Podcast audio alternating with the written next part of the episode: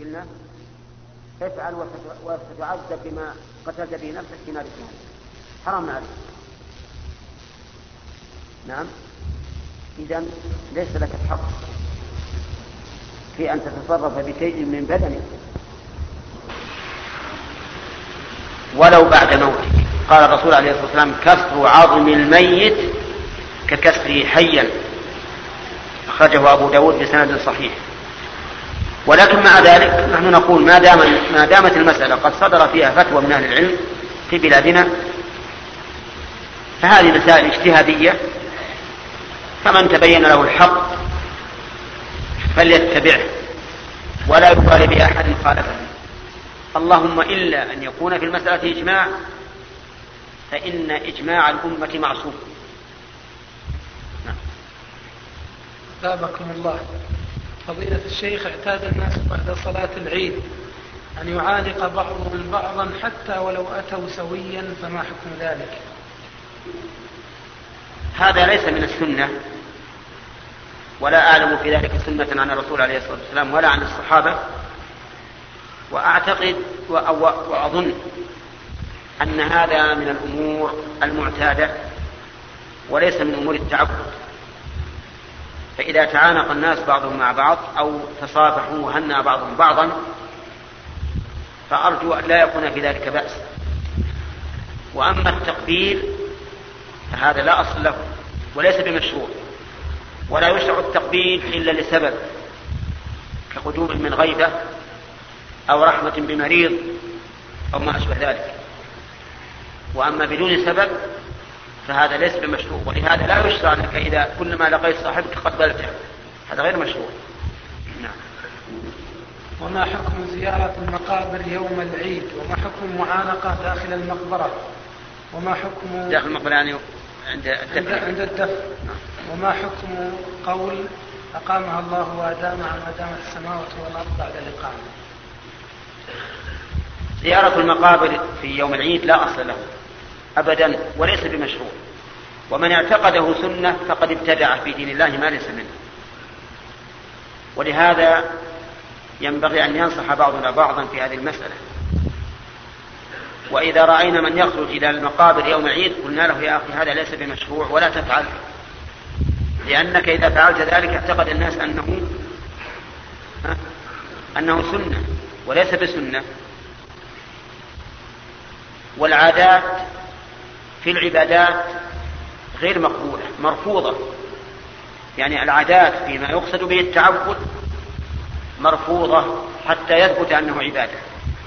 وزيارة القبور من العبادات ولا من العادات المحضة؟ آه من العبادات. لأن الرسول عليه الصلاة والسلام أمر بها. فإذا كانت من العبادات فلننظر هل كان من عادة هل كان من هدي النبي صلى الله عليه وسلم أنه إذا كان يوم العيد خرج إلى المقابر يزورها لا ولا أمر به ولا أرشد الأمة إلى ذلك. كان الرسول عليه الصلاة والسلام يأمر بزيارة القبور ويخرج إليها يزورها حتى أحيانا يزورها في الليل.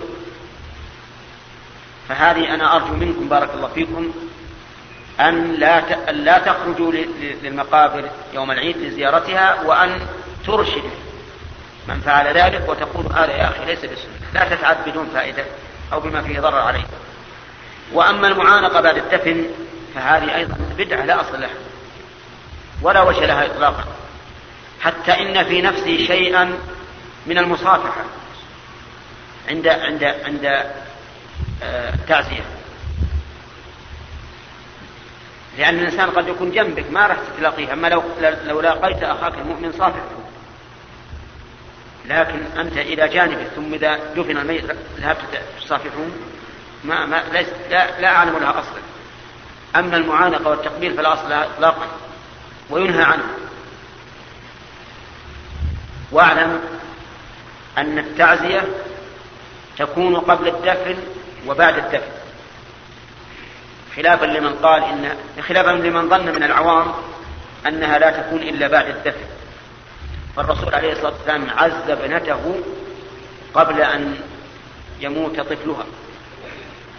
أرسلت إليه إحدى بنات إحدى بناته إلى النبي صلى الله عليه وسلم تطلبه أن يحضر لأن طفلها كان ابنا أو بنتا كان في سياق الموت. فجاء الرسول إلى النبي صلى الله عليه وسلم يخبره بدعوة ابنه إلى إليه.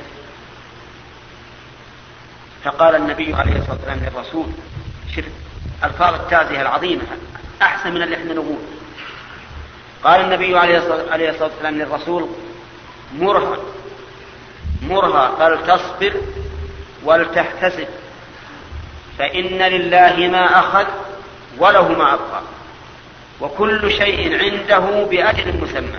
الله أكبر. ما أعظم هذا هذا الكلام.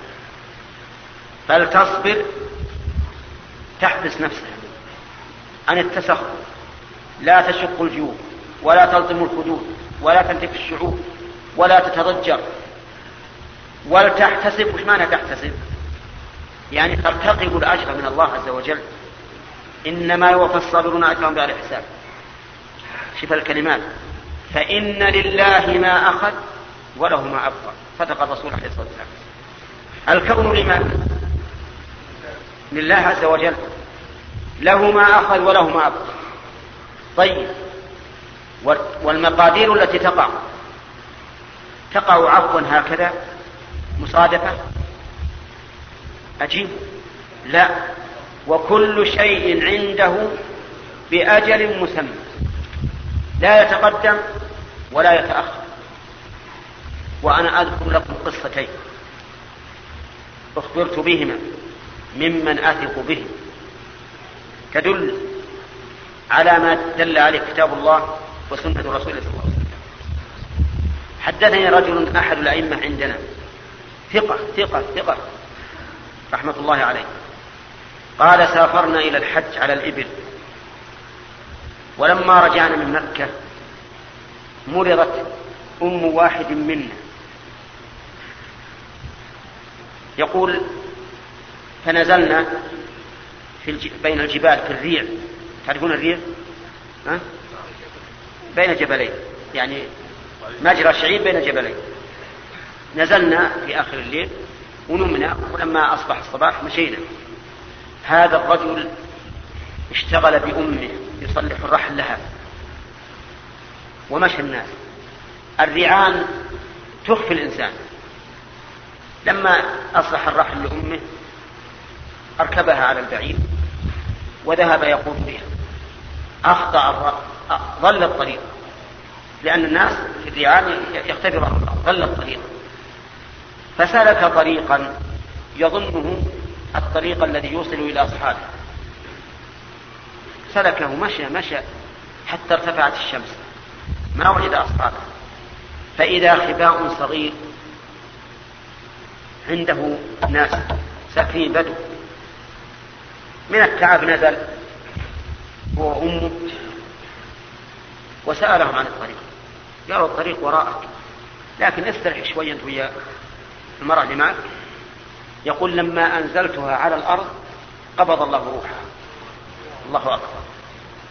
من يتصور أن هذا الرجل يأتي من القصيم ولا تموت إلا أمه إلا في هذا الشعاب؟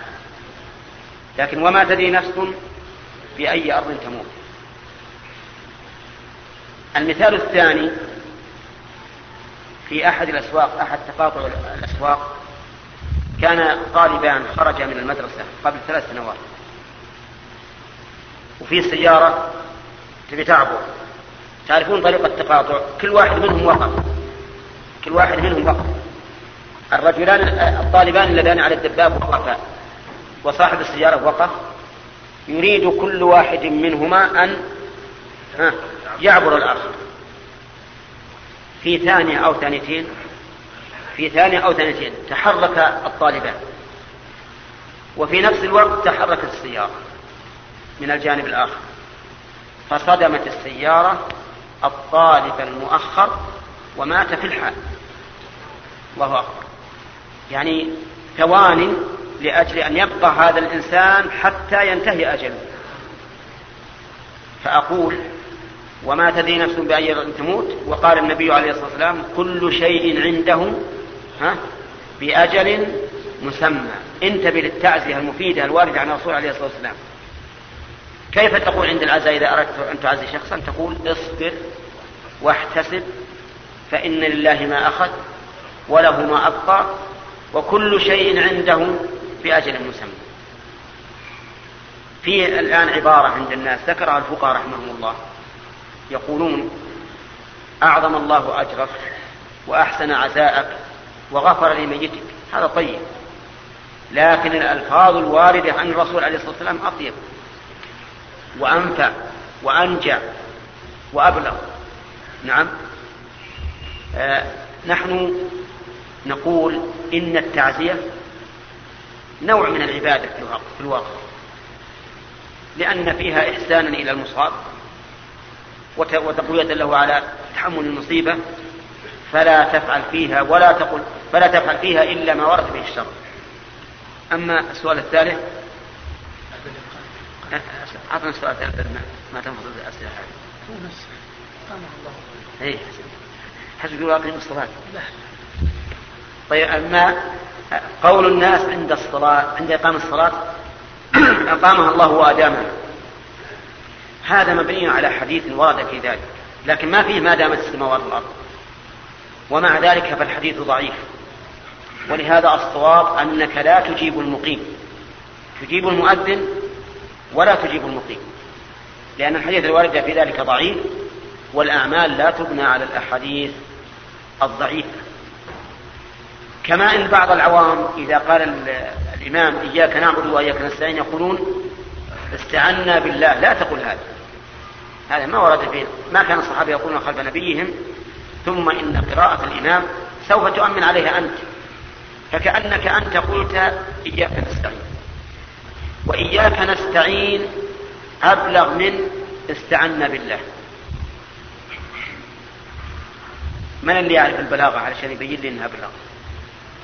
إياك نستعين أبلغ من استعنا بالله. ليش؟ أبلغ من وجهين أولا أن إياك نستعين فيها تقديم المعمول إياك. قال العلماء وتقديم المعمول يدل على إيش؟ على الحصر والاختصاص. كأنك قلت لا نستعين إلا إياك. الوجه الثاني كلمة استعنا بالله فعل ماضي. لكن نستعين فعل مضارع يدل على الاستمرار. والإنسان مستعين بالله دائما وأبدا. فلهذا لا حاجة أن تقول استعنا بالله. استمع لقراءة إمامك ولا تتكلم بشيء. أنت مأمور بالإنصات كما قال النبي عليه الصلاة والسلام. فإذا قال ولا الضالين قل آمين. نصلي إن شاء الله ونكمل بعد الصلاة. هذا سائل يسأل ويقول كثيرا ما يقوم بعض المزارعين ببيع القمح قبل توريده للصوامع على أن يكون دخوله على الصوامع باسم البائع والثمن يقبضه المشتري وبالتالي يدفع المشتري ثمن القمح ثمن القمح سلفا للبائع. بسم الله الرحمن الرحيم. هذه العملية لا تجوز لأنه لا يجوز أن يقدم القمح ومالكه شخص باسم شخص آخر. لأن في ذلك وقوع وقوعا في الكذب. فالقمح بعد أن بيع على فلان ليس ملكا لفلان الآخر وفيه أيضا خيانة للدولة لأنه أدخل عليها باسم شخص وهو لغيره وفيه أكل للمال بالباطل. لأن الكسب الذي يحصله المشتري حصل بطريق محرم. وكل كسب بطريق محرم فإنه أكل للمال بالباطل. والرابع من المفاسد أن الشعب يكون إذا سلك مثل هذه الطرق المتوية يكون شعبا حيوانيا. ليس له هم إلا المكسب الدنيوي فقط. لا يخشى الله عز وجل ولا ينظر إلى الآخرة وكأنما خلق للمال والحقيقة أن المال خلق لنا. لم نخلق له. فمن عذب نفسه بالمال تعذب ومن سخر المال لمصالحه يسر الله له أمره. والله عز وجل يقول هو الذي خلق لكم ما في الأرض جميعا. ولم يقل خلقكم لما في الأرض. وإنما خلقنا الله عز وجل لعبادته وما خلقت الجن والإنس إلا ليعبدون.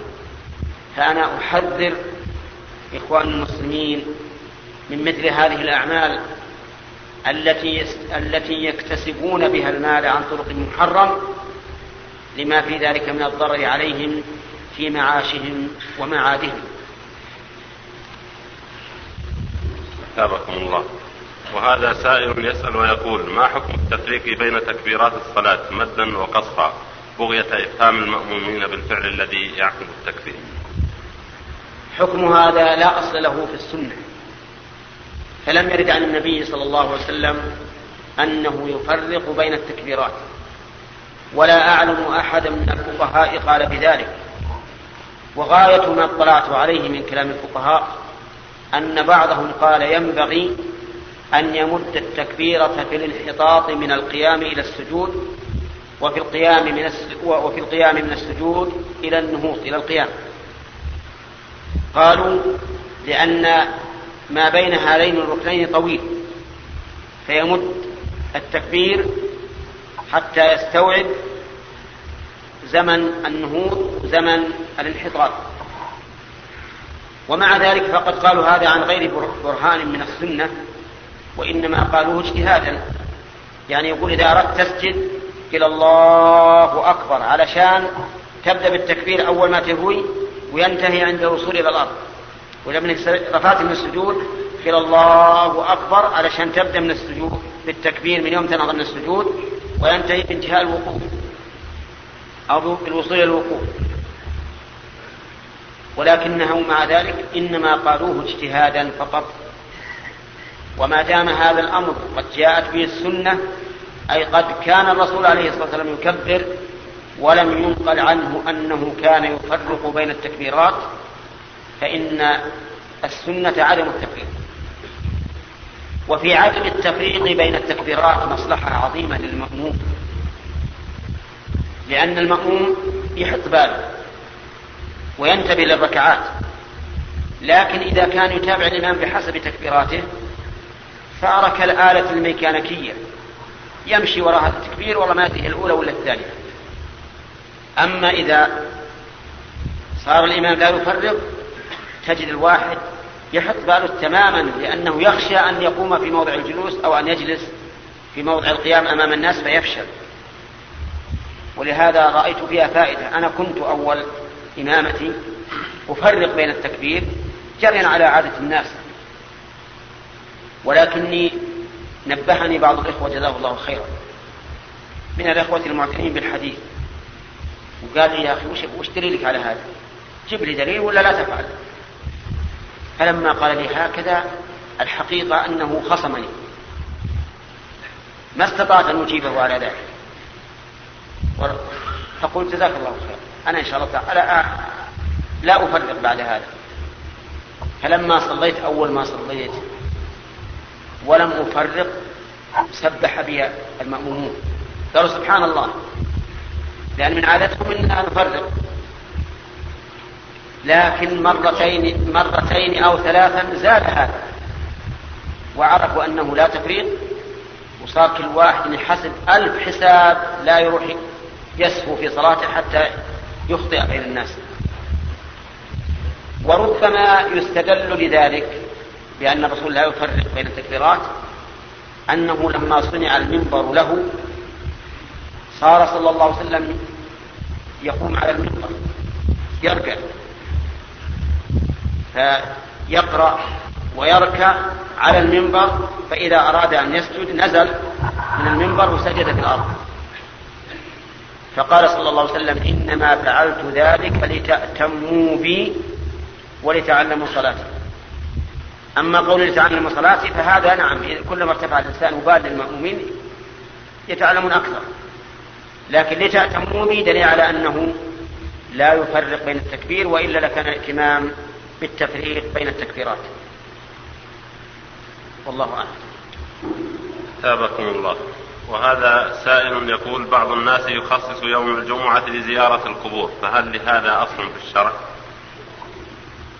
أما تخصيص يوم الجمعة لزيارة القبور فلا أعلم له أصلا من الشرع لكن بعض الفقهاء رحمهم الله قالوا ينبغي أن تكون الزيارة يوم الجمعة وبعضهم قال أيضا يوم الجمعة قبل طلوع الشمس لكنه لما لم يكن لهذا القول شيء من الأثر فإنه لا ينبغي أن يعمل به وأن تكون زيارة القبور كل وقت. ولهذا كما أشرت إليه قبل الصلاة زار النبي عليه الصلاة والسلام المقبرة ليلا كما في حديث عائشة الطويل. نعم. شكر الله لك. وهذا يكون نسمع كثيرا عن رفع اليدين بالدعاء بعد النافلة ومسح الوجه بعد الدعاء فما حكم ذلك؟ أثابكم الله. أما مسح الوجه باليدين بعد الدعاء سواء كان بعد النافلة أو في مكان آخر فهذا وردت فيه أحاديث. لكن هذه الأحاديث طرقها كلها ضعيفة كلها ضعيفة. فمن أهل العلم من قال إن مجموع هذه الطرق الضعيفة يلحق الحديث بالحسن. ويسميه أهل الحديث يسميه حسن يسمونه حسنا لغيره يعني لا لذاته.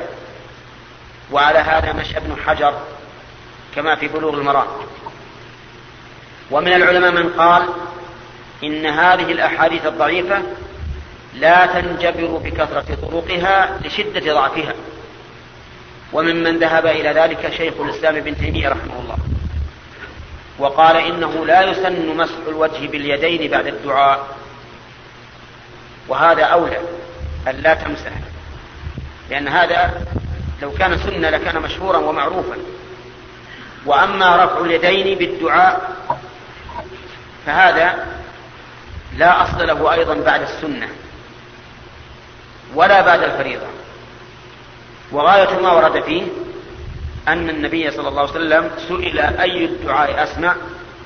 قال جوف الليل وأدبار الصلوات المكتوبة.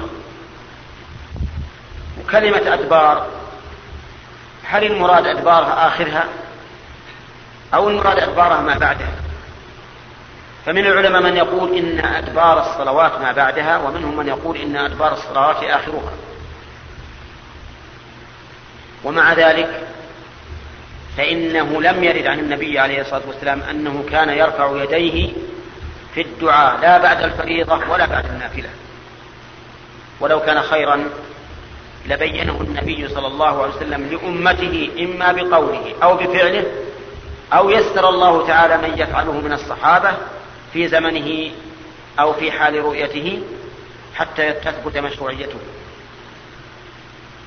ولكن الذي يترجح عندي أن أدبار الصلوات إن كان المعلق بالأدبار ذكرا فهو بعدها وإن كان المعلق بالأدبار دعاء فهو قبل السلام. الدليل لأن الذكر أمر الله به بعد الصلاة. قال فإذا قضيتم الصلاة فاذكروا الله. والدعاء أمر به النبي عليه الصلاة والسلام قبل السلام. في حديث ابن مسعود لما ذكر التشهد قال ثم ليتخير من الدعاء ما شاء. وعلى هذا فنقول ما ورد من الدعاء مقيدا بأدبار الصلوات نحمله على ما قبل السلام لأنه محل الدعاء. وما ورد من الذكر مقيدا بأدبار الصلوات نحمله على ما بعد السلام لأن هذا هو الذي أمر الله به في قوله فإذا قضيتم الصلاة فاذكروا الله. قياما وقعودا وعلى جنوبكم ولأن المعنى يقتضي أن يكون الدعاء قبل السلام. لأن الإنسان قبل أن يسلم لا زال بين يدي الله عز وجل. فإذا انصرف من صلاته انصرف. فهل الأولى أن تناجي ربك في الدعاء وأنت تناجيه في صلاتك أو بعد أن تنصرف؟ نعم. في الصلاة أولى. نعم. أثابكم الله. وهذا سائل يقول سمعنا أن فضيلتكم توصل إلى تصحيح تمام الدعاء بعد الأذان. إنك لا تخلف الميعاد. فهل ذلك صحيح؟ نعم صحيح. صححته أنا وغيري. أنا ما يعني لا أقول صححته لأن لكن صححه غيري من أهل العلم الذين هم أعلم منا بالحديث.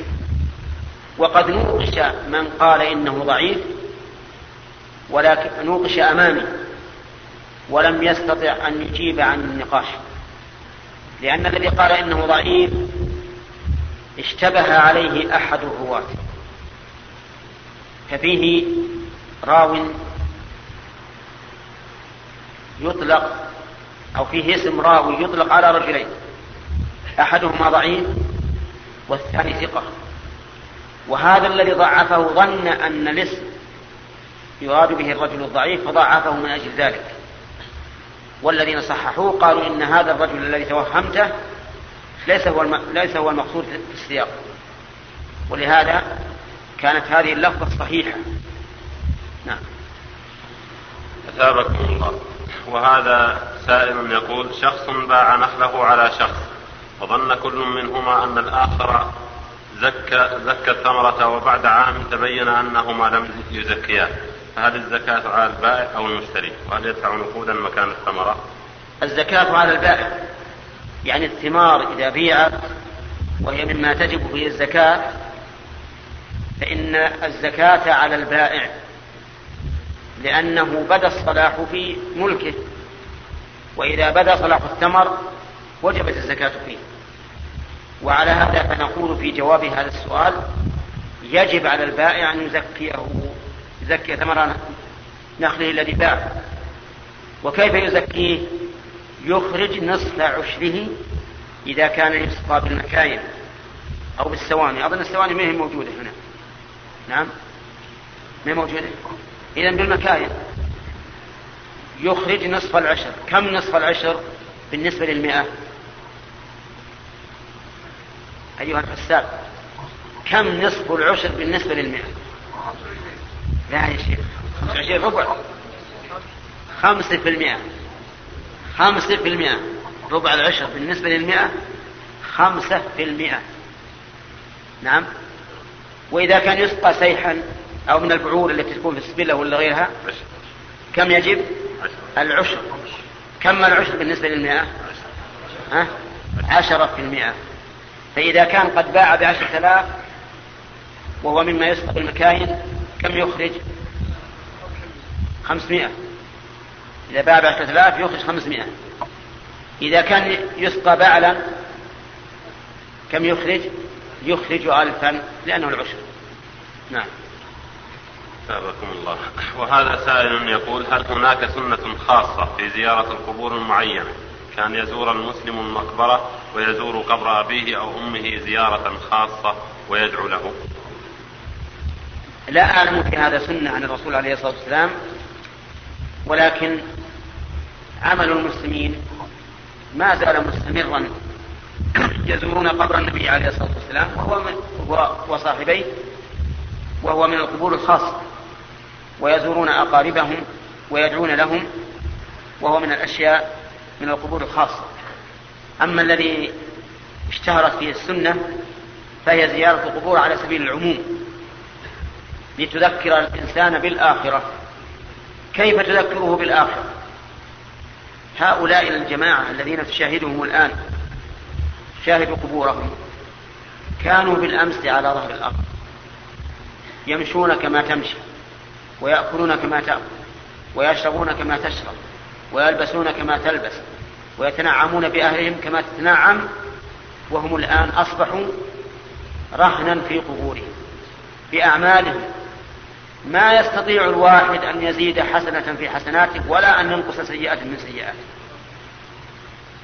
هؤلاء القوم كل واحد منهم حين مات لا يظن أنه يموت إلا بعد مدة طويلة ولكن يخونه الأمل.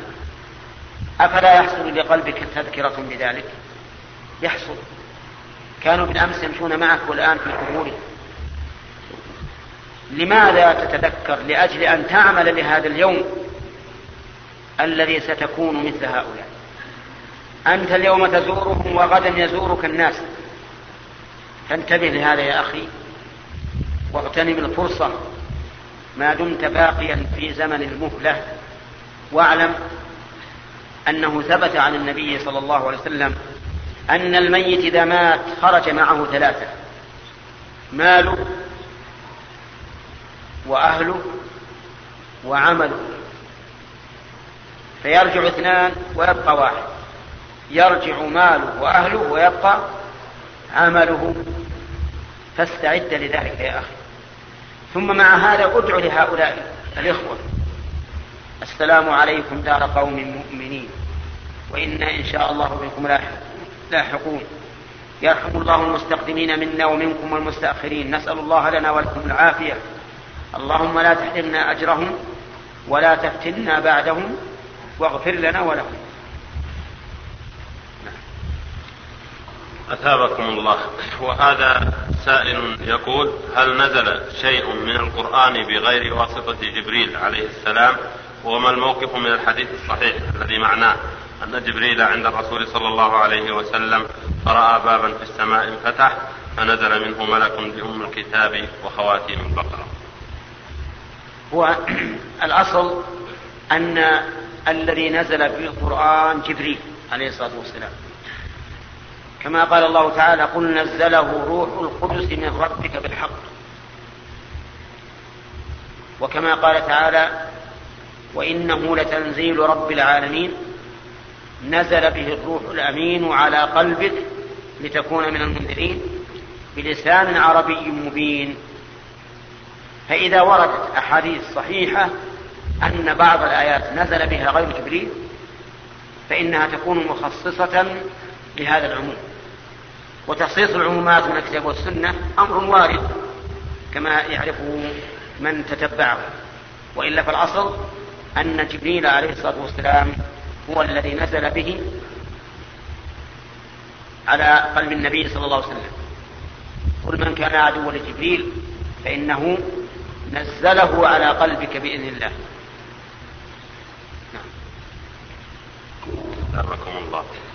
وهذا سائل يسأل ويقول كثير من الشباب يتساهل في حلق اللحية أو بعضها وتطويل الثياب.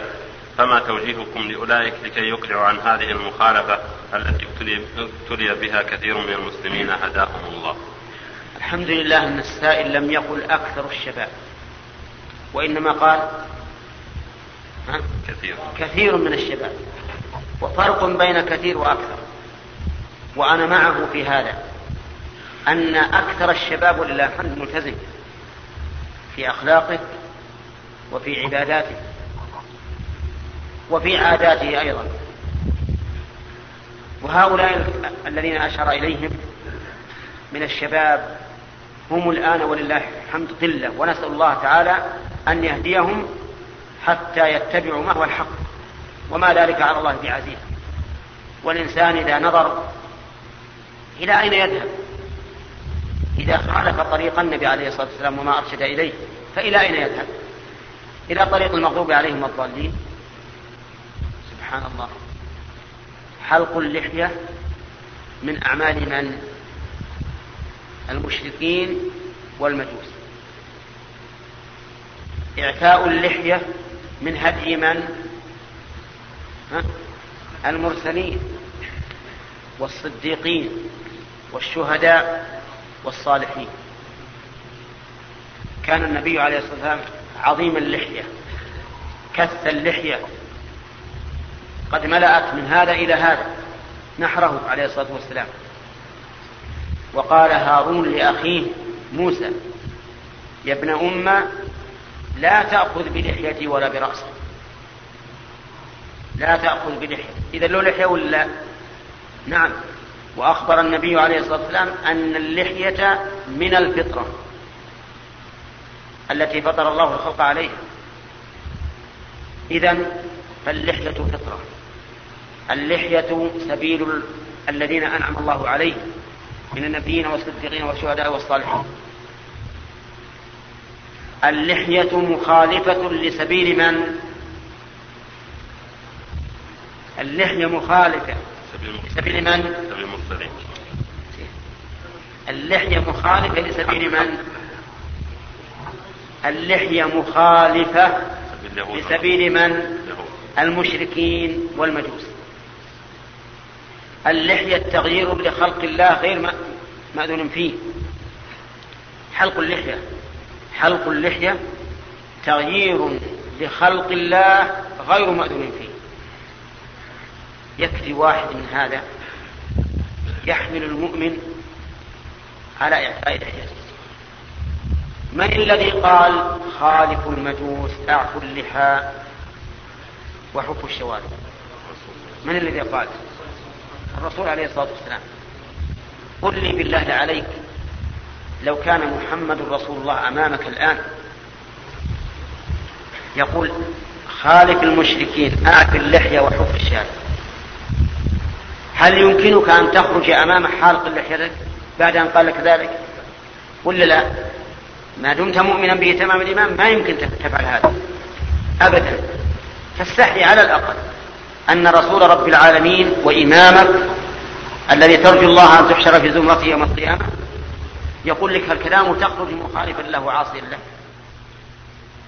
حلق اللحيه اتباع غير سبيل المؤمنين. وعصيان لأمر النبي صلى الله عليه وسلم. ومن يشاقق الرسول من بعد ما تبين له الهدى ويتبع غير سبيل المؤمنين. نعم. نوله ما تولى ونصله جهنم وساءت مصيرا. وهذه الآية وإن كانت نزلت في المشاقة التامة التي تؤدي إلى الكفر لكن كل من خالف الرسول في أمر فله نصيب مما يستحقه من هذه الآية الكريمة. ولست أنا ولست أريد أن أطبق هذه الآية على حلق اللحية. لا تذهبوا غدا تقولون ابن عثيمين يقول حلق اللحية يصلى جهنم. لكني أقول أي إنسان يخالف الرسول ويتبع رسول المؤمنين فله من هذه الآية نصيب. والله عز وجل أحكم الحاكمين يجازي كل إنسان بما يستحق ثم إن حالق اللحية يمشي بين المؤمنين. يقول للناس اشهدوا على أنني عاص للرسول. نعم. يقول حالق اللحية يمشي بين الناس يقول اشهدوا أني عاص للرسول.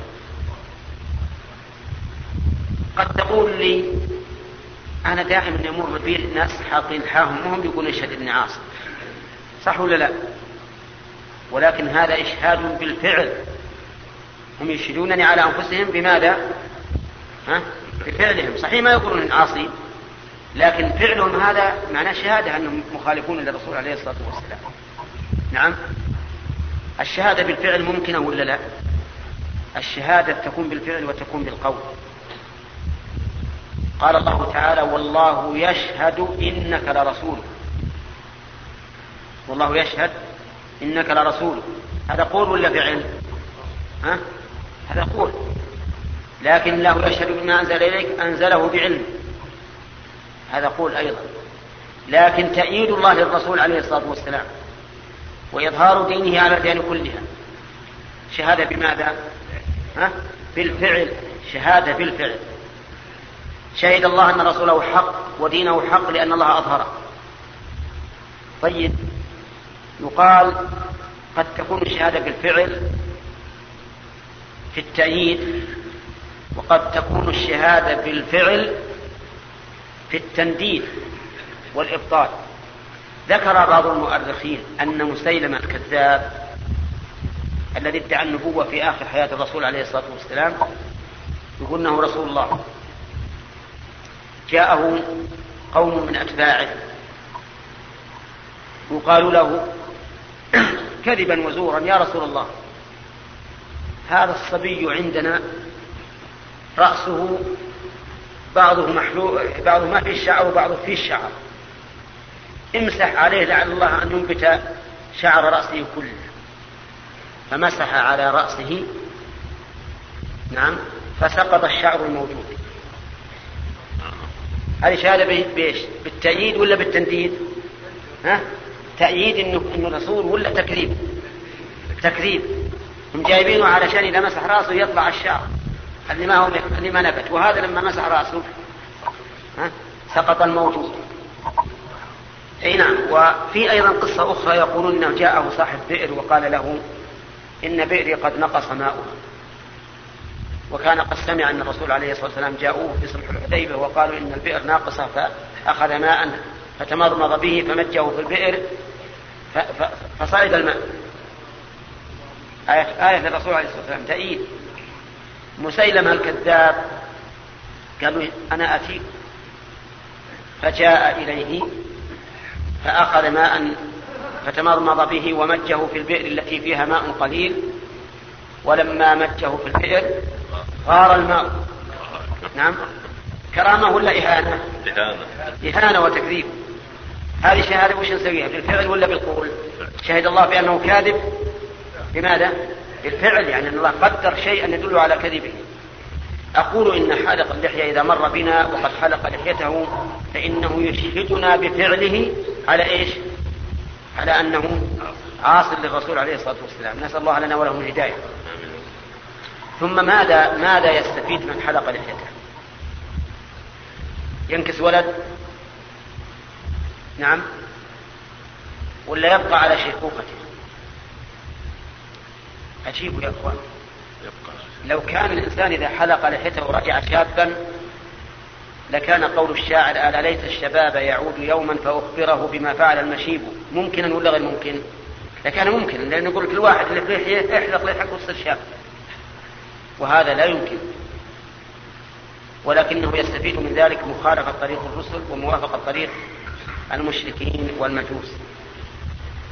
ثم إنه لا يأخذ بالعجب يا إخوان أن يأتي أن يظهر قوم على دينهم وعلى عاداتهم بما يسمى الخنافس.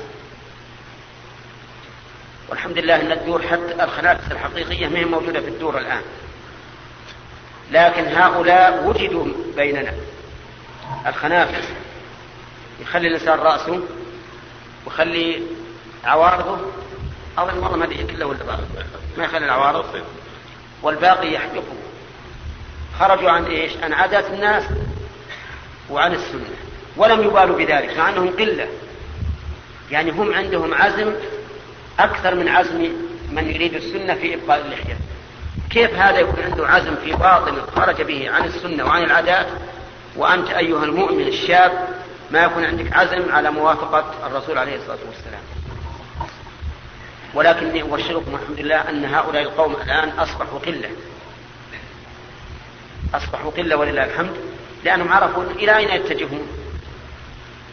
فصار الناس الآن بين حالق للحيته كلية.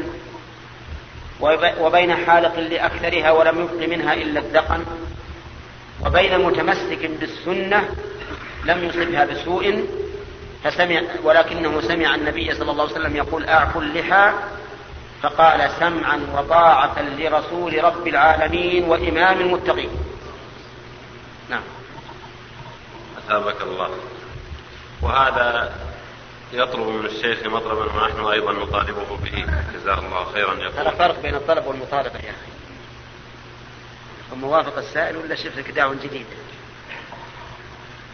يقول فضيلة الشيخ نشهد الله على محبتك ونأمل من فضيلتكم تكرار الزيارة وأن تعطونا موعدا من الآن. نسأل الله لنا ولكم العون والتوفيق. نعم. أقول له أحبه الله الذي أحبني فيه وجعلني وإياكم من أحبابه وأوليائه. ومن الذين أنعم الله عليهم. وأنا الحقيقة أني مسرور من مجيئي إلى هذا المكان وانتفاعي وما يحصل به من النفع. نعم. كثرة الحضور ما يأتي. ولكن فيكم أو منكم رجل رشيد. نعم. وهو محل الثقة عندي وعندكم. قرر لي أن لا آتي إلا في آخر ليلة جمعة من شعبان. يقول لي آخر ليلة من شعبان هي لأهل الزلف فقط. لا تحط فيها موعد. فأجبته إلى ذلك راضيا ومسلما. وأرجو أن يكون هذا إن شاء الله محل موافقة منكم. نعم. لا نريد والسلام عليكم ورحمة الله. مرتين. نعم. وليت قبلها مرتين. هذا كتاب بشيء هذا طلب جديد يا شيخ. طيب نشوف هذه. هذا سائل يقول الله يحيينا ويكون حال طيب نعم. ورد في الحديث أن الشمس تسجد عند العرش وتستأذن. تحت العرش. تسجد تحت العرش وتستأذن علما أن المشاهد الآن أنها لا علما أن المشاهد الآن أنها لا تغيب عن عن الأرض حين تغيب عن جزء وتظهر على جزء. وهذا يجرنا للسؤال عن كسوفها وخسوف القمر ما سبب. أما كونها أي الشمس تدور حول الأرض فهذا صحيح. لا شك أنها تدور حول الأرض. وبهذا يحصل الليل والنهار. قال الله تعالى وترى الشمس إذا طلعت تزاور عن كهفهم ذات اليمين وإذا غربت تقرضهم ذات الشمال.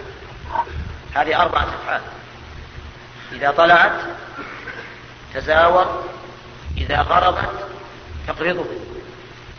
الأفعال نسبت للشمس. إذا فهي الفاعل. وعلى هذا فهي التي تدور على الأرض ويحصل بذلك الليل والنهار.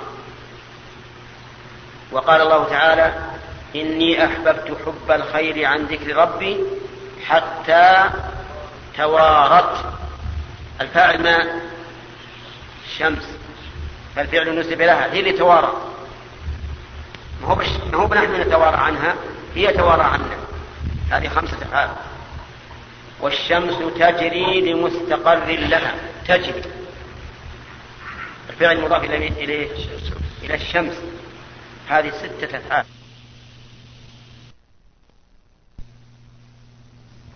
لو قال جسمي أبا أبدله قلنا افعل وستعذب بما قتلت به نفسك في نار جهنم.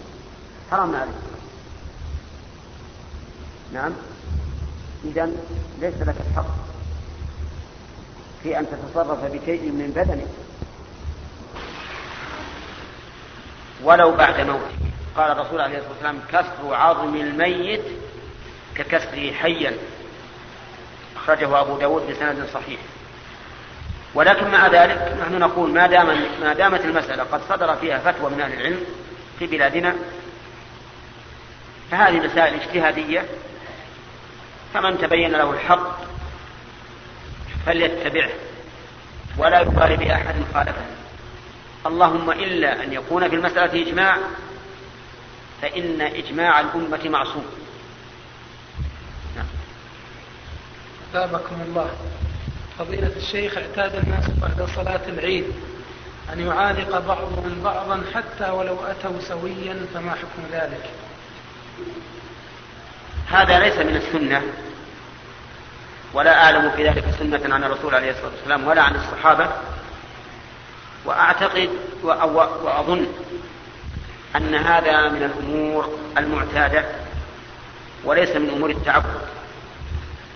فإذا تعانق الناس بعضهم مع بعض أو تصافحوا وهنأ بعضهم بعضا فأرجو أن لا يكون في ذلك بأس.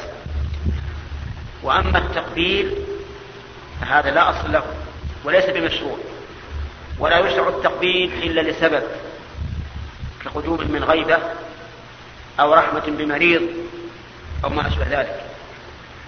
وأما بدون سبب فهذا ليس بمشروع ولهذا لا يشرع لك إذا كلما لقيت صاحبك قبلته. هذا غير مشروع. نعم. وما حكم زيارة المقابر يوم العيد؟ وما حكم المعانقة داخل المقبرة؟ وما حكم داخل المقبرة يعني عند الدفن عند الدفن وما حكم قول أقامها الله وأدامها ما دامت السماوات والأرض بعد الإقامة زيارة المقابر في يوم العيد لا أصل له أبدا وليس بمشروع. ومن اعتقده سنة فقد ابتدع في دين الله ما ليس منه. ولهذا ينبغي أن ينصح بعضنا بعضا في هذه المسألة. وإذا رأينا من يخرج إلى المقابر يوم العيد قلنا له يا أخي هذا ليس بمشروع ولا تفعل. لأنك إذا فعلت ذلك اعتقد الناس أنه أنه سنة وليس بسنة. والعادات في العبادات غير مقبولة مرفوضة. يعني العادات فيما يقصد به التعبد مرفوضة حتى يثبت أنه عبادة. وزيارة القبور من العبادات ولا من العادات المحضة؟ آه من العبادات. لأن الرسول عليه الصلاة والسلام أمر بها. فإذا كانت من العبادات فلننظر هل كان من عادة هل كان من هدي النبي صلى الله عليه وسلم أنه إذا كان يوم العيد خرج إلى المقابر يزورها؟ لا. ولا أمر به ولا أرشد الأمة إلى ذلك. كان الرسول عليه الصلاة والسلام يأمر بزيارة القبور ويخرج إليها يزورها حتى أحيانا يزورها في الليل.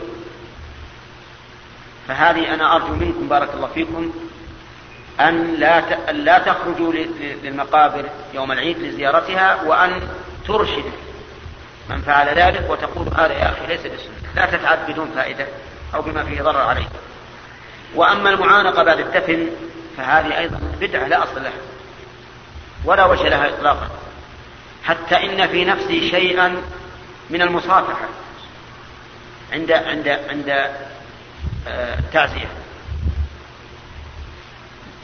لأن الإنسان قد يكون جنبك ما راح تلاقيه. أما لو لو لاقيت أخاك المؤمن صافحه لكن أنت إلى جانبك ثم إذا دفن الميت ذهبت تصافحون ما ما لا لا أعلم لها أصلا. أما المعانقة والتقبيل فلا أصل لها إطلاقا وينهى عنه. واعلم أن التعزية تكون قبل الدفن وبعد الدفن. خلافا لمن قال إن خلافا لمن ظن من العوام أنها لا تكون إلا بعد الدفن. فالرسول عليه الصلاة والسلام عز ابنته قبل أن يموت طفلها. أرسلت إليه إحدى بنات إحدى بناته إلى النبي صلى الله عليه وسلم. تطلبه أن يحضر لأن طفلها كان ابنا أو بنتا كان في سياق الموت. فجاء الرسول إلى النبي صلى الله عليه وسلم يخبره بدعوة ابنه إلى إليه. فقال النبي عليه الصلاة والسلام للرسول شفت ألفاظ التعزية العظيمة أحسن من اللي إحنا نقول قال النبي عليه الصلاة والسلام للرسول مرها مرها فلتصبر ولتحتسب. فإن لله ما أخذ وله ما أبقى. وكل شيء عنده بأجل مسمى. الله أكبر. ما أعظم هذا هذا الكلام. فلتصبر تحبس نفسها عن التسخط. لا تشق الجيوب ولا تلطم الخدود ولا تنتف الشعوب ولا تتضجر. ولتحتسب وش معنى تحتسب؟ يعني ترتقب الأجر من الله عز وجل. إنما يوفى الصابرون أجرهم بغير حساب شوف الكلمات. فإن لله ما أخذ وله ما أبقى. صدق الرسول عليه الصلاة والسلام. الكون لمن لله عز وجل. له ما أخذ وله ما أبقى. طيب. والمقادير التي تقع. تقع عفوا هكذا. مصادفة أجيب لا. وكل شيء عنده بأجل مسمى. لا يتقدم ولا يتأخر. وأنا أذكر لكم قصتين أخبرت بهما ممن أثق به. تدل على ما دل عليه كتاب الله وسنة رسوله صلى الله عليه وسلم. حدثني رجل أحد الأئمة عندنا. ثقة ثقة ثقة. رحمة الله عليه. قال سافرنا إلى الحج على الإبل. ولما رجعنا من مكة مرضت أم واحد منا. يقول فنزلنا في الج... بين الجبال في الريع. تعرفون الريع؟ ها؟ بين جبلين يعني مجرى شعيب بين جبلين نزلنا في آخر الليل ونمنا ولما أصبح الصباح مشينا. هذا الرجل اشتغل بأمه يصلح الرحل لها. ومشى الناس. الرعان تخفي الإنسان. لما أصلح الرحل لأمه أركبها على البعير وذهب يقود بها. أخطأ ظل الطريق. لأن الناس في الرعان يختبر ظل الطريق. فسلك طريقا يظنه الطريق الذي يوصل إلى أصحابه. سلكه مشى مشى حتى ارتفعت الشمس. ما وجد أصحابه. فإذا خباء صغير عنده ناس ساكنين بدو. من التعب نزل هو وأمه وسألهم عن الطريق. قالوا الطريق وراءك لكن استرح شوي أنت ويا المرأة معك يقول لما أنزلتها على الأرض قبض الله روحها. الله أكبر. من يتصور أن هذا الرجل يأتي من القصيم ولا تموت أمه إلا في هذه الشعاب لكن وما تدري نفس بأي أرض تموت. المثال الثاني في أحد الأسواق أحد تقاطع الأسواق كان طالبان خرج من المدرسة قبل ثلاث سنوات. وفي سيارة تبي تعبر تعرفون طريقة التقاطع؟ كل واحد منهم وقف. كل واحد منهم وقف. الرجلان الطالبان اللذان على الدباب وقفا. وصاحب السيارة وقف. يريد كل واحد منهما أن يعبر الآخر. في ثانية أو ثانيتين في ثانية أو ثانيتين تحرك الطالبان وفي نفس الوقت تحركت السيارة من الجانب الآخر. فصدمت السيارة الطالب المؤخر ومات في الحال. الله أكبر. يعني ثوان لأجل أن يبقى هذا الإنسان حتى ينتهي أجله فأقول وما تدري نفس بأي تموت؟ وقال النبي عليه الصلاة والسلام كل شيء عنده ها؟ بأجل مسمى. انتبه للتعزية المفيدة الواردة عن الرسول عليه الصلاة والسلام. كيف تقول عند العزاء إذا أردت أن تعزي شخصا؟ تقول اصبر واحتسب فإن لله ما أخذ وله ما أبقى وكل شيء عنده بأجل مسمى. في الآن عبارة عند الناس ذكرها الفقهاء رحمهم الله. يقولون أعظم الله أجرك وأحسن عزاءك وغفر لميتك هذا طيب. لكن الألفاظ الواردة عن الرسول عليه الصلاة والسلام أطيب. وأنفع وأنجع وأبلغ. نعم. آه نحن نقول إن التعزية نوع من العبادة في الواقع لأن فيها إحسانا إلى المصاب. وتقوية له على تحمل المصيبة. فلا تفعل فيها ولا تقل فلا تفعل فيها إلا ما ورد به الشرع. أما السؤال الثالث؟ أعطنا السؤال الثالث ما تنفض الأسئلة هذه. هو نفسه قامه الله إيه حسب واقع الصلاة. لا طيب أما قول الناس عند الصلاة عند إقامة الصلاة أقامها الله وأدامها. هذا مبني على حديث ورد في ذلك لكن ما فيه ما دامت السماوات والأرض. ومع ذلك فالحديث ضعيف. ولهذا الصواب أنك لا تجيب المقيم. تجيب المؤذن ولا تجيب المقيم. لأن الحديث الوارد في ذلك ضعيف والأعمال لا تبنى على الأحاديث الضعيفة. كما إن بعض العوام إذا قال الإمام إياك نعبد وإياك نستعين يقولون استعنا بالله. لا تقل هذا. هذا ما ورد فيه. ما كان الصحابة يقولون خلف نبيهم ثم إن قراءة الإمام سوف تؤمن عليها أنت. فكأنك أنت قلت إياك نستعين. وإياك نستعين أبلغ من استعنا بالله. من اللي يعرف البلاغة علشان يبين لي إنها أبلغ؟ إياك نستعين أبلغ من استعنا بالله. ليش أبلغ من وجهين؟ أولا أن إياك نستعين فيها تقديم المعمول إياك. قال العلماء وتقديم المعمول يدل على إيش؟ على الحصر والاختصاص. كأنك قلت لا نستعين إلا إياك. الوجه الثاني كلمة استعنا بالله فعل ماضي. لكن نستعين فعل مضارع يدل على الاستمرار.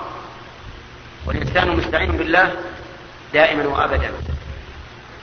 فلهذا لا حاجة أن تقول استعنا بالله. استمع لقراءة إمامك ولا تتكلم بشيء. أنت مأمور بالإنصات كما قال النبي عليه الصلاة والسلام. فإذا قال ولا الضالين قل آمين. نصلي إن شاء الله ونكمل بعد الصلاة. هذا سائل يسأل ويقول كثيرا ما يقوم بعض المزارعين ببيع القمح قبل توريده للصوامع على أن يكون دخوله على الصوامع باسم البائع والثمن يقبضه المشتري وبالتالي يدفع المشتري ثمن القمح ثمن القمح سلفا للبائع. بسم الله الرحمن الرحيم. هذه العملية لا تجوز لأنه لا يجوز أن يقدم القمح ومالكه شخص باسم شخص آخر لأن في ذلك وقوع وقوعا في الكذب.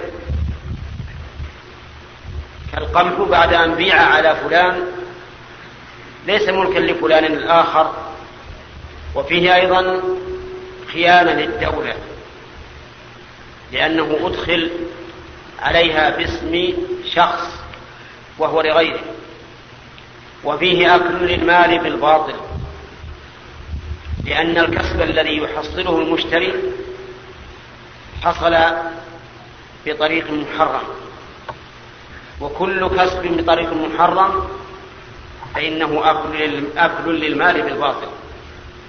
والرابع من المفاسد أن الشعب يكون إذا سلك مثل هذه الطرق الملتوية يكون شعبا حيوانيا. ليس له هم إلا المكسب الدنيوي فقط.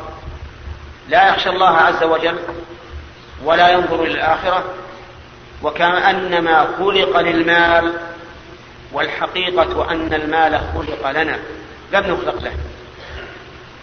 فمن عذب نفسه بالمال تعذب ومن سخر المال لمصالحه يسر الله له أمره.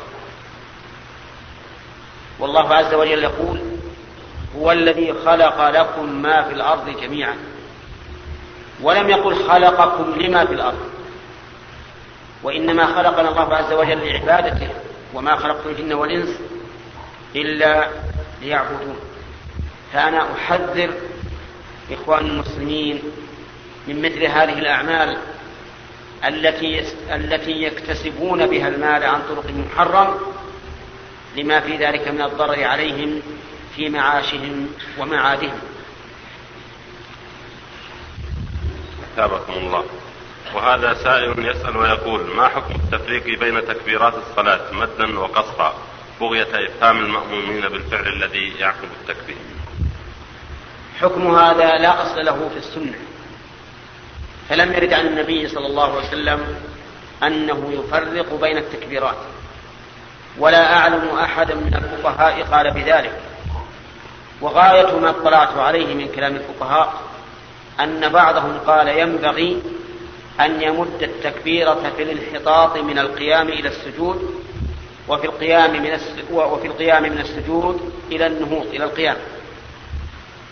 قالوا لأن ما بين هذين الركنين طويل فيمد التكبير حتى يستوعب زمن النهوض زمن الانحطاط ومع ذلك فقد قالوا هذا عن غير برهان من السنة وإنما قالوه اجتهادا. يعني يقول إذا أردت تسجد قل الله أكبر علشان تبدأ بالتكبير أول ما تهوي وينتهي عند الوصول إلى الأرض. ولما رفعت من السجود قل الله أكبر علشان تبدأ من السجود بالتكبير من يوم تنهض من السجود وينتهي بانتهاء الوقوف. أو بالوصول إلى الوقوف. ولكنهم مع ذلك إنما قالوه اجتهادا فقط. وما دام هذا الأمر قد جاءت به السنة أي قد كان الرسول عليه الصلاة والسلام يكبر ولم ينقل عنه أنه كان يفرق بين التكبيرات فإن السنة عدم التفريق. وفي عدم التفريق بين التكبيرات مصلحة عظيمة للمأموم لأن المأموم يحط باله وينتبه للركعات لكن إذا كان يتابع الإمام بحسب تكبيراته صار كالآلة الميكانيكية. يمشي وراء هذا التكبير والله ما يدري الأولى ولا الثانية. أما إذا صار الإمام لا يفرق تجد الواحد يحط باله تماما لأنه يخشى أن يقوم في موضع الجلوس أو أن يجلس في موضع القيام أمام الناس فيفشل. ولهذا رأيت فيها فائدة. أنا كنت أول إمامتي أفرق بين التكبير جريا على عادة الناس. ولكني نبهني بعض الإخوة جزاه الله خيرا. من الإخوة المعتنين بالحديث. وقال لي يا أخي وش, دليلك على هذا؟ جيب لي دليل ولا لا تفعل؟ فلما قال لي هكذا الحقيقة أنه خصمني. ما استطعت أن أجيبه على ذلك. فقلت جزاك الله خير أنا إن شاء الله تعالى لا أفرق بعد هذا. فلما صليت أول ما صليت ولم أفرق سبح بي المأمومون. قالوا سبحان الله. لأن من عادتهم أننا نفرق لكن مرتين مرتين أو ثلاثا زاد هذا. وعرفوا أنه لا تفريق وصار كل واحد يحسب ألف حساب لا يروح يسهو في صلاته حتى يخطئ بين الناس. وربما يستدل لذلك بأن الرسول لا يفرق بين التكبيرات أنه لما صنع المنبر له صار صلى الله عليه وسلم يقوم على المنبر يركع فيقرأ ويركع على المنبر فإذا أراد أن يسجد نزل من المنبر وسجد في الأرض. فقال صلى الله عليه وسلم إنما فعلت ذلك لتأتموا بي ولتعلموا صلاتي. أما قول لتعلموا صلاتي فهذا نعم كلما ارتفع الإنسان بال للمأمومين يتعلمون أكثر. لكن لتأتموا بي دليل على أنه لا يفرق بين التكبير وإلا لكان الاهتمام بالتفريق بين التكبيرات. والله أعلم. تابكم الله. وهذا سائل يقول بعض الناس يخصص يوم الجمعة لزيارة القبور فهل لهذا أصل في الشرع؟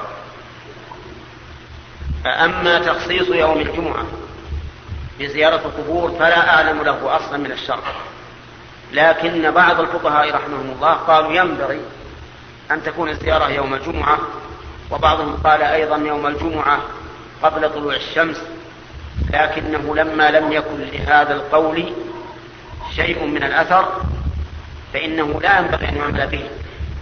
وأن تكون زيارة القبور كل وقت ولهذا كما أشرت إليه قبل الصلاة زار النبي عليه الصلاة والسلام المقبرة ليلا كما في حديث عائشة الطويل. نعم. شكر الله لك. وهذا يقول نسمع كثيرا عن رفع اليدين بالدعاء بعد النافلة ومسح الوجه بعد الدعاء فما حكم ذلك؟ أتابكم الله. أما مسح الوجه باليدين بعد الدعاء سواء كان بعد النافلة أو في مكان آخر فهذا وردت فيه أحاديث.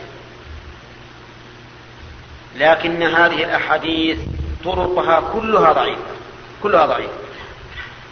فمن أهل العلم من قال إن مجموع هذه الطرق الضعيفة يلحق الحديث بالحسن ويسميه أهل الحديث يسميه حسن يسمونه حسنا لغيره يعني لا لذاته. وعلى هذا مشى ابن حجر كما في بلوغ المرام. ومن العلماء من قال إن هذه الأحاديث الضعيفة لا تنجبر بكثرة طرقها لشدة ضعفها. وممن ذهب إلى ذلك شيخ الإسلام ابن تيمية رحمه الله. وقال إنه لا يسن مسح الوجه باليدين بعد الدعاء. وهذا أولى. أن لا تمسح. لأن هذا لو كان سنة لكان مشهورا ومعروفا. وأما رفع اليدين بالدعاء فهذا لا أصل له أيضا بعد السنة ولا بعد الفريضة. وغاية ما ورد فيه أن النبي صلى الله عليه وسلم سئل أي الدعاء أسمع؟ قال جوف الليل وأدبار الصلوات المكتوبة. وكلمة أدبار. هل المراد أدبارها آخرها؟ أو المراد أدبارها ما بعدها؟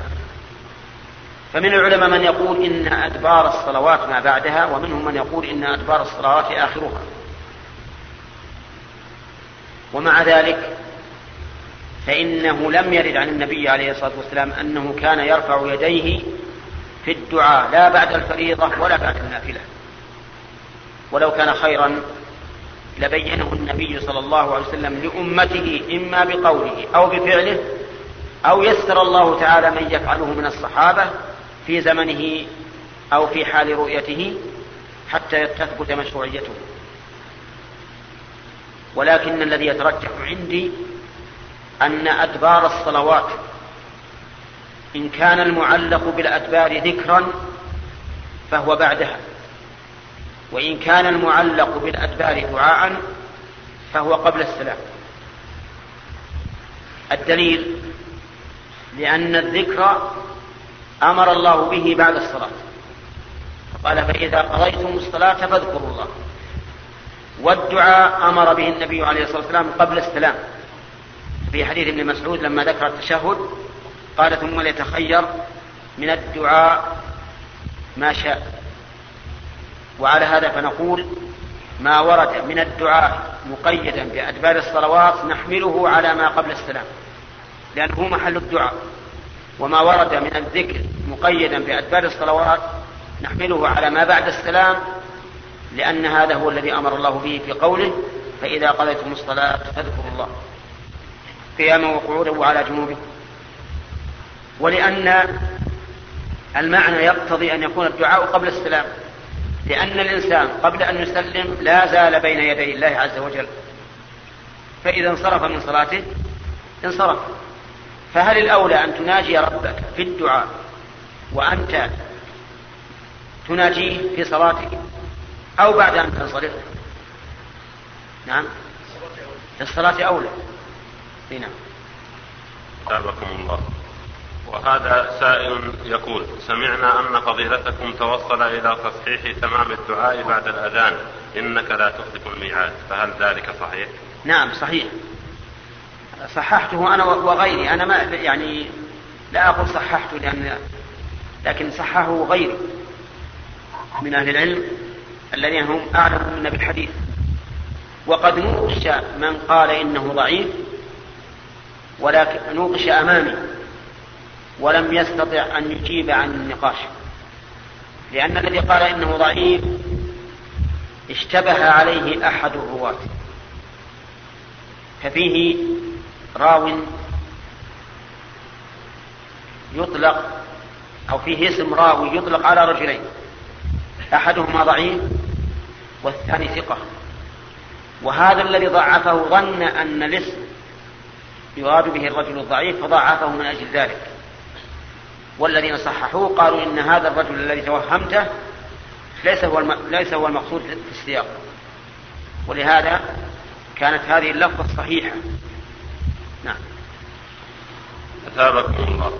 وهذا سائل يقول شخص باع نخله على شخص وظن كل منهما أن الآخر زكى زكى الثمرة وبعد عام تبين أنهما لم يزكيا فهل الزكاة على البائع أو المشتري وهل يدفع نقودا مكان الثمرة؟ الزكاة على البائع يعني الثمار إذا بيعت وهي مما تجب فيه الزكاة فإن الزكاة على البائع لأنه بدا الصلاح في ملكه وإذا بدا صلاح الثمر وجبت الزكاة فيه. وعلى هذا فنقول في جواب هذا السؤال يجب على البائع أن يزكيه يزكي ثمر نخله الذي باع وكيف يزكيه يخرج نصف عشره إذا كان يسقى بالمكاين أو بالسواني. أظن السواني ما هي موجودة هنا. نعم. ما هي موجودة؟ إذا بالمكاين. يخرج نصف العشر. كم نصف العشر بالنسبة للمئة؟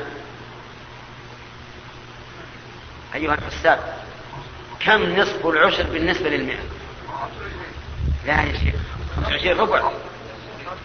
خمسة في المئة خمسة في المئة ربع العشر بالنسبة للمئة. خمسة في المئة نعم. وإذا كان يسقى سيحا أو من البعور التي تكون في السبلة ولا غيرها كم يجب؟ العشر. كم العشر بالنسبة للمئة؟ ها؟ عشرة في المئة. فإذا كان قد باع بعشرة آلاف وهو مما يسقى بالمكاين كم يخرج؟ خمسمائة. إذا باع بعشرة آلاف يخرج خمسمائة. إذا كان يسقى بعلا كم يخرج؟ يخرج ألفا لأنه العشر. نعم. ثابكم الله. وهذا سائل يقول هل هناك سنة خاصة في زيارة القبور المعينة؟ كان يزور المسلم المقبرة ويزور قبر أبيه أو أمه زيارة خاصة ويدعو له. لا أعلم في هذا سنة عن الرسول عليه الصلاة والسلام ولكن عمل المسلمين ما زال مستمرا يزورون قبر النبي عليه الصلاة والسلام وهو وصاحبيه وهو من القبور الخاصة ويزورون أقاربهم ويدعون لهم وهو من الأشياء من القبور الخاصة. أما الذي اشتهرت فيه السنة فهي زيارة القبور على سبيل العموم. لتذكر الإنسان بالآخرة. كيف تذكره بالآخرة؟ هؤلاء الجماعة الذين تشاهدهم الآن تشاهد قبورهم كانوا بالأمس على ظهر الأرض يمشون كما تمشي ويأكلون كما تأكل ويشربون كما تشرب ويلبسون كما تلبس ويتنعمون بأهلهم كما تتنعم وهم الآن أصبحوا رهنا في قبورهم بأعمالهم ما يستطيع الواحد أن يزيد حسنة في حسناته ولا أن ينقص سيئة من سيئاته. هؤلاء القوم كل واحد منهم حين مات لا يظن أنه يموت إلا بعد مدة طويلة ولكن يخونه الأمل. أفلا يحصل لقلبك تذكرة بذلك؟ يحصل. كانوا بالأمس يمشون معك والآن في قبورهم. لماذا تتذكر لأجل أن تعمل لهذا اليوم الذي ستكون مثل هؤلاء؟ أنت اليوم تزورهم وغدا يزورك الناس. فانتبه لهذا يا أخي واغتنم الفرصة ما دمت باقيا في زمن المهلة واعلم أنه ثبت عن النبي صلى الله عليه وسلم أن الميت إذا مات خرج معه ثلاثة ماله وأهله وعمله. فيرجع اثنان ويبقى واحد. يرجع ماله وأهله ويبقى عمله. فاستعد لذلك يا أخي. ثم مع هذا ادع لهؤلاء الإخوة. السلام عليكم دار قوم مؤمنين. وإنا إن شاء الله بكم لاحقون. يرحم الله المستقدمين منا ومنكم والمستأخرين نسأل الله لنا ولكم العافية. اللهم لا تحرمنا أجرهم ولا تفتنا بعدهم واغفر لنا ولهم. أثابكم الله. وهذا سائل يقول هل نزل شيء من القرآن بغير واسطة جبريل عليه السلام؟ وما الموقف من الحديث الصحيح الذي معناه أن جبريل عند الرسول صلى الله عليه وسلم فرأى بابا في السماء انفتح فنزل منه ملك بأم الكتاب وخواتيم البقرة. هو الأصل أن الذي نزل في القرآن جبريل عليه الصلاة والسلام. كما قال الله تعالى قل نزله روح القدس من ربك بالحق. وكما قال تعالى وإنه لتنزيل رب العالمين. نزل به الروح الأمين على قلبك لتكون من المنذرين بلسان عربي مبين. فإذا وردت أحاديث صحيحة أن بعض الآيات نزل بها غير جبريل فإنها تكون مخصصة لهذا العموم.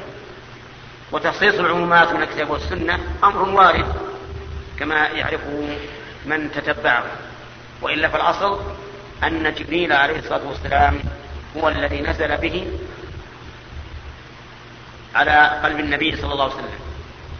قل من كان عدوا لجبريل فإنه نزله على قلبك بإذن الله. نعم. الله.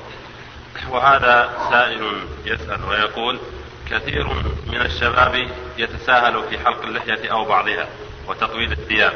فما توجيهكم لأولئك لكي يقلعوا عن هذه المخالفة التي ابتلي بها كثير من المسلمين؟ هداهم الله. الحمد لله أن السائل لم يقل أكثر الشباب. وإنما قال؟ كثير. كثير من الشباب. وفرق بين كثير وأكثر. وأنا معه في هذا. أن أكثر الشباب ولله الحمد ملتزم. في أخلاقه وفي عباداته. وفي عاداته أيضا. وهؤلاء الذين أشار إليهم من الشباب هم الآن ولله الحمد قلة. ونسأل الله تعالى أن يهديهم حتى يتبعوا ما هو الحق وما ذلك على الله بعزيز. والإنسان إذا نظر إلى أين يذهب؟ إذا خالف طريق النبي عليه الصلاة والسلام وما أرشد إليه فإلى أين يذهب؟ إلى طريق المغضوب عليهم الضالين سبحان الله. حلق اللحية من أعمال من؟ المشركين والمجوس. إعفاء اللحية من هدي من؟ ها؟ المرسلين والصديقين والشهداء والصالحين. كان النبي عليه الصلاة والسلام عظيم اللحية كث اللحية.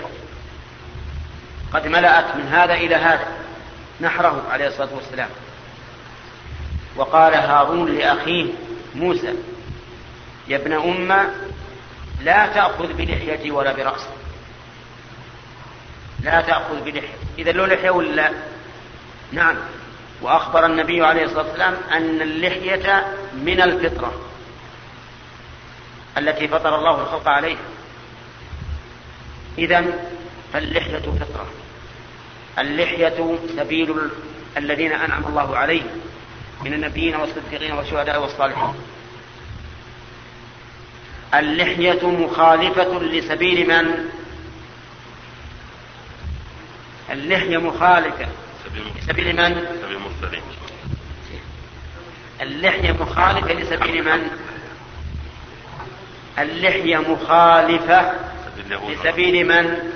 المشركين والمجوس اللحية تغيير لخلق الله غير مأذون فيه حلق اللحية حلق اللحية تغيير لخلق الله غير مأذون فيه. يكفي واحد من هذا يحمل المؤمن على إعفاء لحيته. من الذي قال خالف المجوس اعفوا اللحى وحفوا الشوارب؟ من الذي قال؟ الرسول عليه الصلاة والسلام. قل لي بالله عليك لو كان محمد رسول الله أمامك الآن. يقول خالف المشركين أعف اللحية وحف الشارع. هل يمكنك أن تخرج أمام حالق لحيتك بعد أن قال لك ذلك. ولا لا. ما دمت مؤمنا به تمام الإيمان ما يمكن تفعل هذا. أبدا. تستحي على الأقل أن رسول رب العالمين وإمامك الذي ترجو الله أن تحشر في زمرته يوم القيامة يقول لك الكلام تخرج مخالفا له وعاصيا له حلق اللحية اتباع غير سبيل المؤمنين. وعصيان لأمر النبي صلى الله عليه وسلم. ومن يشاقق الرسول من بعد ما تبين له الهدى ويتبع غير سبيل المؤمنين. نعم. نوله ما تولى ونصله جهنم وساءت مصيرا. وهذه الآية وإن كانت نزلت في المشاقة التامة التي تؤدي إلى الكفر لكن كل من خالف الرسول في أمر فله نصيب مما يستحقه من هذه الآية الكريمة. ولست أنا ولست أريد أن أطبق هذه الآية على حلق اللحية. لا تذهبوا غدا تقولون ابن عثيمين يقول حلق اللحية يصلى جهنم. لكني أقول أي إنسان يخالف الرسول ويتبع رسول المؤمنين فله من هذه الآية نصيب. والله عز وجل أحكم الحاكمين يجازي كل إنسان بما يستحق ثم إن حالق اللحية يمشي بين المؤمنين. يقول للناس اشهدوا على أنني عاص للرسول. نعم. أقول حالق اللحية يمشي بين الناس يقول اشهدوا أني عاص للرسول. قد تقول لي أنا دائما يمر بي ناس حاطين حاهم وهم يقولون اشهد أني عاص صح ولا لا؟ ولكن هذا إشهاد بالفعل. هم يشهدونني على أنفسهم بماذا؟ ها؟ بفعلهم. صحيح ما يقولون عاصي لكن فعلهم هذا معناه شهادة أنهم مخالفون للرسول عليه الصلاة والسلام. نعم. الشهادة بالفعل ممكنة ولا لا؟ الشهادة تكون بالفعل وتكون بالقول. قال الله تعالى والله يشهد إنك لرسول. والله يشهد إنك لرسول. هذا قول ولا فعل؟ ها؟ هذا قول. لكن الله يشهد بما أنزل إليك أنزله بعلم. هذا قول أيضا. لكن تأييد الله للرسول عليه الصلاة والسلام وإظهار دينه على الدين كلها. شهادة بماذا؟ ها؟ بالفعل. شهادة بالفعل. شهد الله أن رسوله حق ودينه حق لأن الله أظهره طيب يقال قد تكون الشهادة بالفعل في التأييد وقد تكون الشهادة بالفعل في التنديد والإبطال. ذكر بعض المؤرخين أن مسيلمة الكذاب الذي ادعى النبوة في آخر حياة الرسول عليه الصلاة والسلام يقول أنه رسول الله. جاءه قوم من أتباعه يقال له كذبا وزورا يا رسول الله هذا الصبي عندنا رأسه بعضه محلوق بعضه ما فيه الشعر وبعضه فيه الشعر. امسح عليه لعل الله أن ينبت شعر رأسه كله. فمسح على رأسه نعم فسقط الشعر الموجود. هذه شهادة بإيش؟ بالتأييد ولا بالتنديد؟ ها؟ تأييد إنه إنه رسول ولا تكذيب؟ تكذيب هم جايبينه علشان إذا مسح رأسه يطلع الشعر اللي ما هو اللي ما نبت وهذا لما مسح رأسه ها؟ سقط الموجود أي نعم وفي أيضا قصة أخرى يقولون إنه جاءه صاحب بئر وقال له إن بئري قد نقص ماؤه وكان قد سمع أن الرسول عليه الصلاة والسلام جاءوه في صلح الحديبة وقالوا إن البئر ناقصة فأخذ ماء فتمضمض به فمجه في البئر فصعد الماء. آية, آية الرسول عليه الصلاة والسلام. تأييد مسيلمة الكذاب. قالوا أنا أتيك فجاء إليه فأخذ ماء فتمضمض به ومجه في البئر التي فيها ماء قليل. ولما مجه في البئر غار الماء. نعم. كرامة ولا إهانة؟ إهانة. إهانة وتكذيب. هذه شهادة وش نسويها؟ بالفعل ولا بالقول؟ شهد الله بأنه كاذب. لماذا؟ بالفعل يعني أن الله قدر شيئا يدل على كذبه. أقول إن حالق اللحية إذا مر بنا وقد حلق لحيته فإنه يشهدنا بفعله على إيش؟ على أنه عاص للرسول عليه الصلاة والسلام. نسأل الله لنا ولهم الهداية ثم ماذا ماذا يستفيد من حلق لحيته؟ ينكس ولد؟ نعم. ولا يبقى على شيخوخته عجيب يا إخوان. لو كان الإنسان إذا حلق لحيته ورجع شابا لكان قول الشاعر ألا ليت الشباب يعود يوما فأخبره بما فعل المشيب. ممكنا ولا غير ممكن؟ لكان ممكنا لأن يقول كل واحد اللي في لحية احلق لحيتك وتصير شاب. وهذا لا يمكن. ولكنه يستفيد من ذلك مخالفة طريق الرسل وموافقة طريق المشركين والمجوس. ثم إنه لا يأخذ بالعجب يا إخوان أن يأتي أن يظهر قوم على دينهم وعلى عاداتهم بما يسمى الخنافس والحمد لله إن الدور حتى الخنافس الحقيقية ما هي موجودة في الدور الآن. لكن هؤلاء وجدوا بيننا. الخنافس. يخلي الإنسان رأسه ويخلي عوارضه. ان والله ما ادري كله ولا بعض ما يخلي العوارض. والباقي يحدقه خرجوا عن إيش؟ عن عادات الناس وعن السنة. ولم يبالوا بذلك مع أنهم قلة.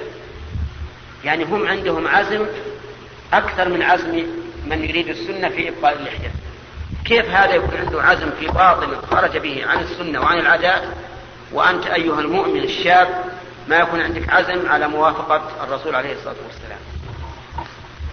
ولكني أبشركم الحمد لله أن هؤلاء القوم الآن أصبحوا قلة. أصبحوا قلة ولله الحمد لأنهم عرفوا إلى أين يتجهون. فصار الناس الآن بين حالق للحيته كلية وبين حالق لأكثرها ولم يبق منها إلا الدقن. وبين متمسك بالسنة لم يصبها بسوء فسمع ولكنه سمع النبي صلى الله عليه وسلم يقول أعفوا اللحى. فقال سمعا وطاعة لرسول رب العالمين وإمام المتقين. نعم. أثابك الله. وهذا يطلب من الشيخ مطلبا ونحن أيضا نطالبه به. جزاه الله خيرا يقول ترى فرق بين الطلب والمطالبة يا أخي. وموافق السائل ولا شفت لك دعوة جديد يقول فضيلة الشيخ نشهد الله على محبتك ونأمل من فضيلتكم تكرار الزيارة وأن تعطونا موعدا من الآن. نسأل الله لنا ولكم العون والتوفيق. نعم. أقول له أحبه الله الذي أحبني فيه وجعلني وإياكم من أحبابه وأوليائه.